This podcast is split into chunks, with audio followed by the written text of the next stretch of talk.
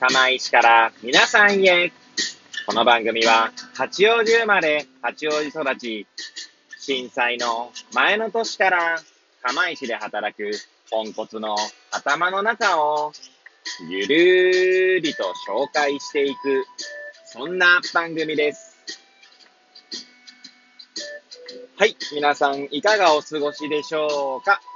変な髪型をしたポンコツ薬剤師こと町田和俊でございます。というわけでですね、今日も気軽にゆるりとおしゃべりしていきたいと思います。さてさて今日は何の話をしよっかなーって感じですけれども、収録日時はですね、令和3年7月10日の土曜日、時刻は7時30分を回ったところでございます。今日はですね、土曜日出勤の日ですので、えーまあ、8時から1時までですね、はい、まあ、お仕事してまいりますが、まあ、それの関係でですね、今日はいつもより1時間ぐらい早めの収録となっております。まあ、いつものようにですね、職場に向かう車の中でですね、エアポッツをつけて運転しながらお届けしております。はい。えーっと、まあ、昨日ですね、あ、まあ、じゃ昨日ですね、まあ、えー何の話をしようか問題ですが、昨日の、なんですけれど、昨日のお話をね、しようかと思っております。はい。昨日はですね、えー釜石で、まあ、釜石の友人とですね、まあ、ちょっと飲みに行ってきたんですけども、まあ、飲みに行くって言ってもですね、まあ、やはり一応、岩手もですね、新型コロナウイルスの患者さんとかも、患者さんとか感染者の方もね、いらっしゃったりすることもあるので、まあ、たまになんですけれども、なので、まあ、一応個室のある居酒屋さんで、しかもまあ短い時間ですね。まあそれは別にコロナ云々じゃなくてですね、まあお互い子供がいるので、まあ子供の世話ですね。まあ私も帰ってから、えー、下の息子のお風呂を入れたりとかしましたけれども、なんでまあ、6時から、18時から20時の2時間っ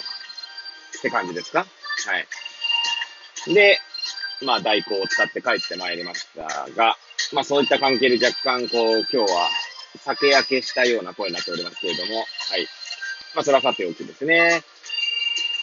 で、まあ、そうですね、昨日、久々に、多分1年ぶりぐらいに喋ったんですかね。そのか、その友達は、まあ、日本製鉄に、まあ、勤務しているんですけれども、まあ、いろいろな話が聞けてですね、やっぱこう、改めて、まあ、の、飲みながらじゃなくてもいいんですけど、いろんな話をね、するのって楽しいなと思った次第でございます。はい。で、まあ、その話の中でいろいろ考えたことなんかをですね、ちょっとまあ、えーなんだろうな、語ってみたいな、なんて思っております。はい。えーまあ、よければですね、最後までお聞きいただければ幸いでございます。はい。で、まあ、ちょっとですね、データとかは覚えてないんですけれども、この友人からですね、まあ、日本製鉄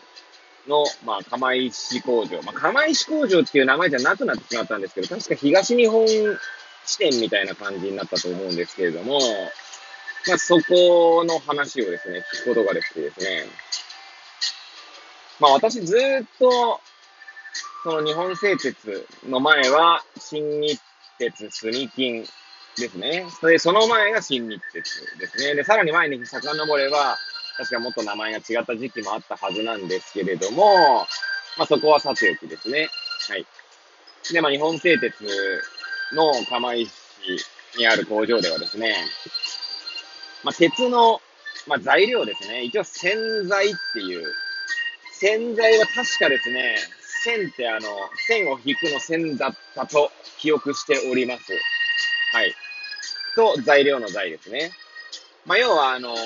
鉄がですね、すごいこう、えー、なんていうんですか？糸、糸状とまで、糸は、糸まで細くはないですけど、まあ、一本の線なんてそれがこう、コイルのように回っている材料ですね。を、まあ、釜石が作っているっていう話は聞いたことがあるんですね。はい。で、それだ、それを売って、こう、生計、生計を立てるって言い方もいいですね。そこがその経営の基盤なのかと思いきやですね、あの、火力発電もしてるって言ってたんですね。まあ、要は、航路で、まあ、ちょっと私も仕組みはわかんないですけれども、高炉で鉄を熱するところで、多分その、電気を生み出してるんですかね。はい。ちょっと私もよくわかってはいないんですが、はい。で、まあそこからもですね、その、収益を得ているらしいんですね。で、岩手県の3分の1はそこで持ってるとかって言っててですね、そんなかみたいな。まあ、県の3分の、市の3分の1ではまでしょ。県の3分の1は結構だよな、なんて思ってね、聞いてたんですけれども、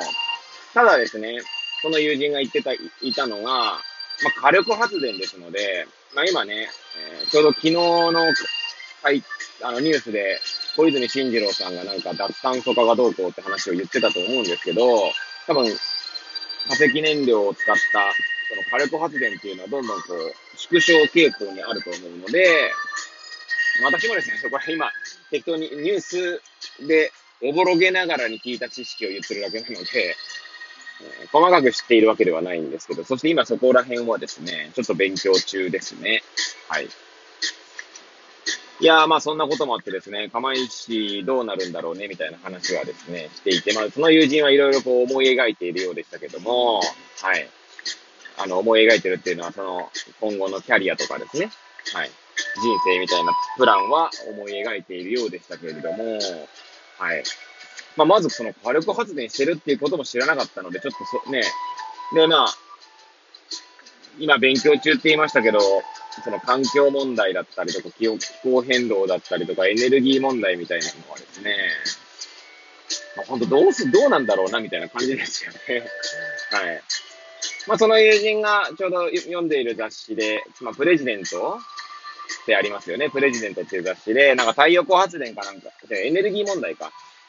の特集号があったみたいで、まあそれではですね、太陽光発電の、まあ、太陽光のですね、性能が上がるともっと効率よく、まあ、電気を生み出すことができるって話が書いてあったようですけれどもね。はい。まあ、それもどこまでなのか私にはよくわからないので、まあ、本当ですね、そこら辺は疎すぎて、ただ、やはり、まあ、に、なんだろうな、地球に、